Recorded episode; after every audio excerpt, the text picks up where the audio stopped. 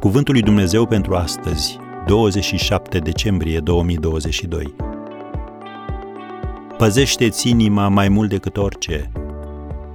Proverbele 4, versetul 23. Nu te lăsa condus de sentimente. În viața noastră de zi cu zi, noi putem umbla fie călăuziți de principiile neschimbătoare ale Cuvântului lui Dumnezeu, fie de propriile noastre sentimente aflate într-o continuă schimbare. Când trăiești după Cuvântul lui Dumnezeu, ai stabilitate. Când trăiești după sentimente, este ca și cum ai fi într-un carusel. Ești când sus, când jos. Dumnezeu dorește să te aducă la maturitate emoțională, însă tu trebuie să vrei să cooperezi cu El. Lucrul acesta necesită un act zilnic al voinței tale. Să alegi să faci lucrurile după voia sa, nu după voia ta. Și odată ce lucrul acesta devine un obicei, vei descoperi că viața este mai plăcută. Acum, nu pe toți oamenii care bat la ușa noastră îi poftim înăuntru și nu îi lăsăm pe toți să se simtă ca acasă. Așadar, de ce am lăsat ca orice emoție de suprafață să ne dicteze direcția unei zile sau să ne decidă reacțiile? Biblia ne spune să ne păzim inima mai mult decât orice, căci din ea ies izvoarele vieții.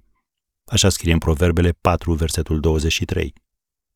Gândirea este cea care produce sentimentele și nu invers.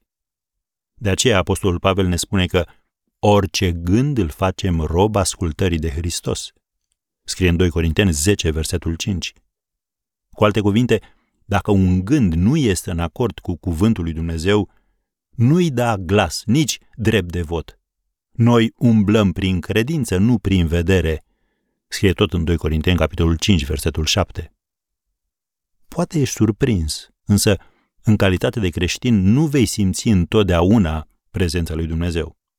După ce a înviat, Domnul Isus a arătat celor doi ucenici pe drumul spre Emaus. Și cu toate acestea, ei nu l-au recunoscut. De ce? Pentru că erau prea ocupați cu sentimentele lor. Cum i-a scos el din emoțiile lor negative?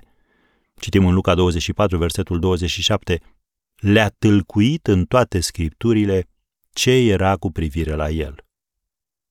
Așadar, tu trebuie să te lași condus numai de cuvântul lui Dumnezeu.